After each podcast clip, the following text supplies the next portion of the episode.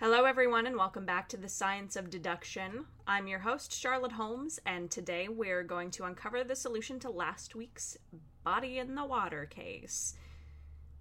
God, I really need to work on my titles. Uh, anyway, let's jump right in. Now, a lot of you who wrote in thought that the strange man in the elevator was the victim and that he was talking to the perpetrator, possibly trying to escape from him. One listener was curious about the placement of cameras in the hotel, whether there were others besides the ones in the elevator. And there were. I'm glad that you wanted to get more information, but one of the frustrating things about this case is that as it's an older hotel, the security system was fairly lax, and the hall cameras had a lot of blind spots. The only valuable footage was uh, the one that I described from the elevator. So, who was the strange man in the elevator? Who was he speaking to? How does he relate to the man found in the water tank? Was he involved in murder? Was there even a murder committed? To give you the answer to this case, I'm going to tell you how the events unfolded as I worked it. I arrived at the Hillgate about a month after the body had been discovered. Most of the valuable evidence had been cleared away, and I had access to the forensic report that I gave to you already. The body found in the water tank was definitely male and young, probably early 20s, from what we could gather.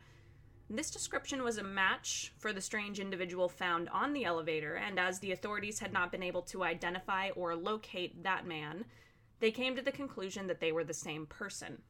All evidence seemed to point that way, anyway. I wasn't convinced, however, so I did some digging. I checked the hotel check in records to see if a young male had checked in. The police had miraculously thought of that and accounted for anyone who matched that description. But then I decided to check the employee records. The police hadn't thought to think of that, as all hotel employees had been accounted for as well. There was one staff member who fit the description of the victim slash the man in the elevator, Brian Evans. He also happened to be the same person who discovered the body in the water tank, so I decided to track him down. Now, I followed Brian Evans for a couple of days. He worked the morning shift at the Hillgate and was off by 5 p.m. every day. Once he was done with his shift, he would drive a few blocks away to an abandoned parking lot where he would meet with some friends, three of them, and they'd smoke together.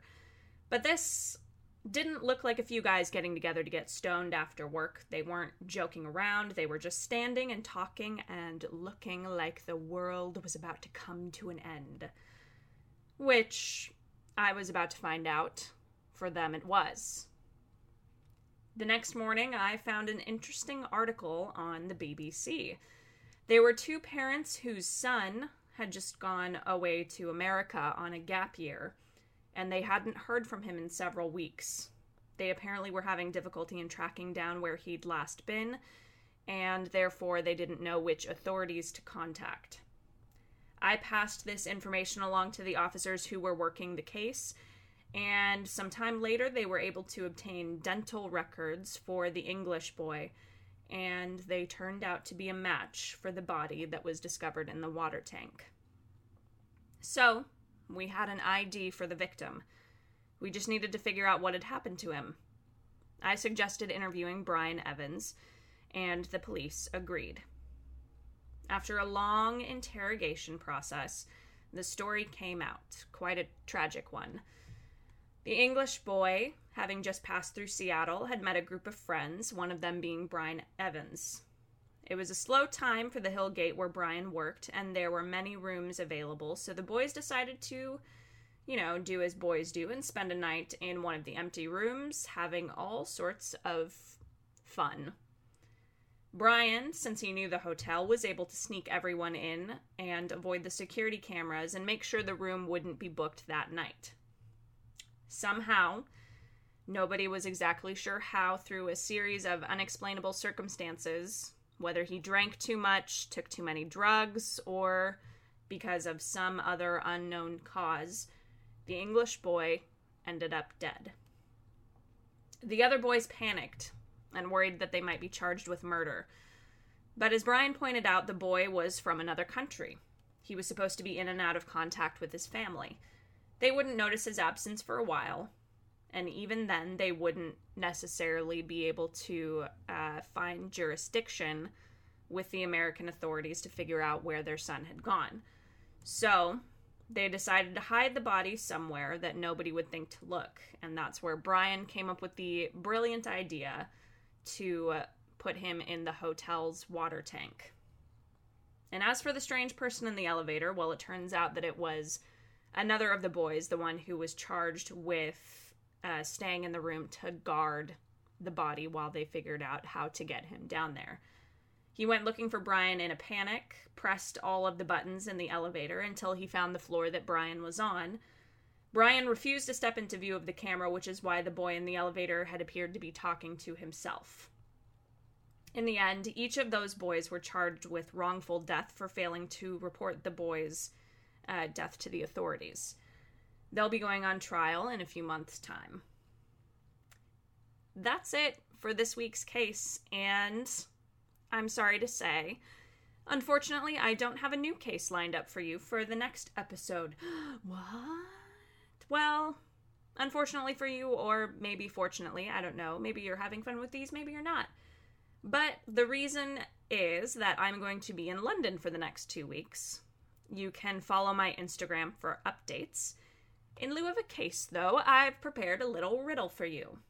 Now, you could probably find the answer online, but I challenge you not to seek it out there.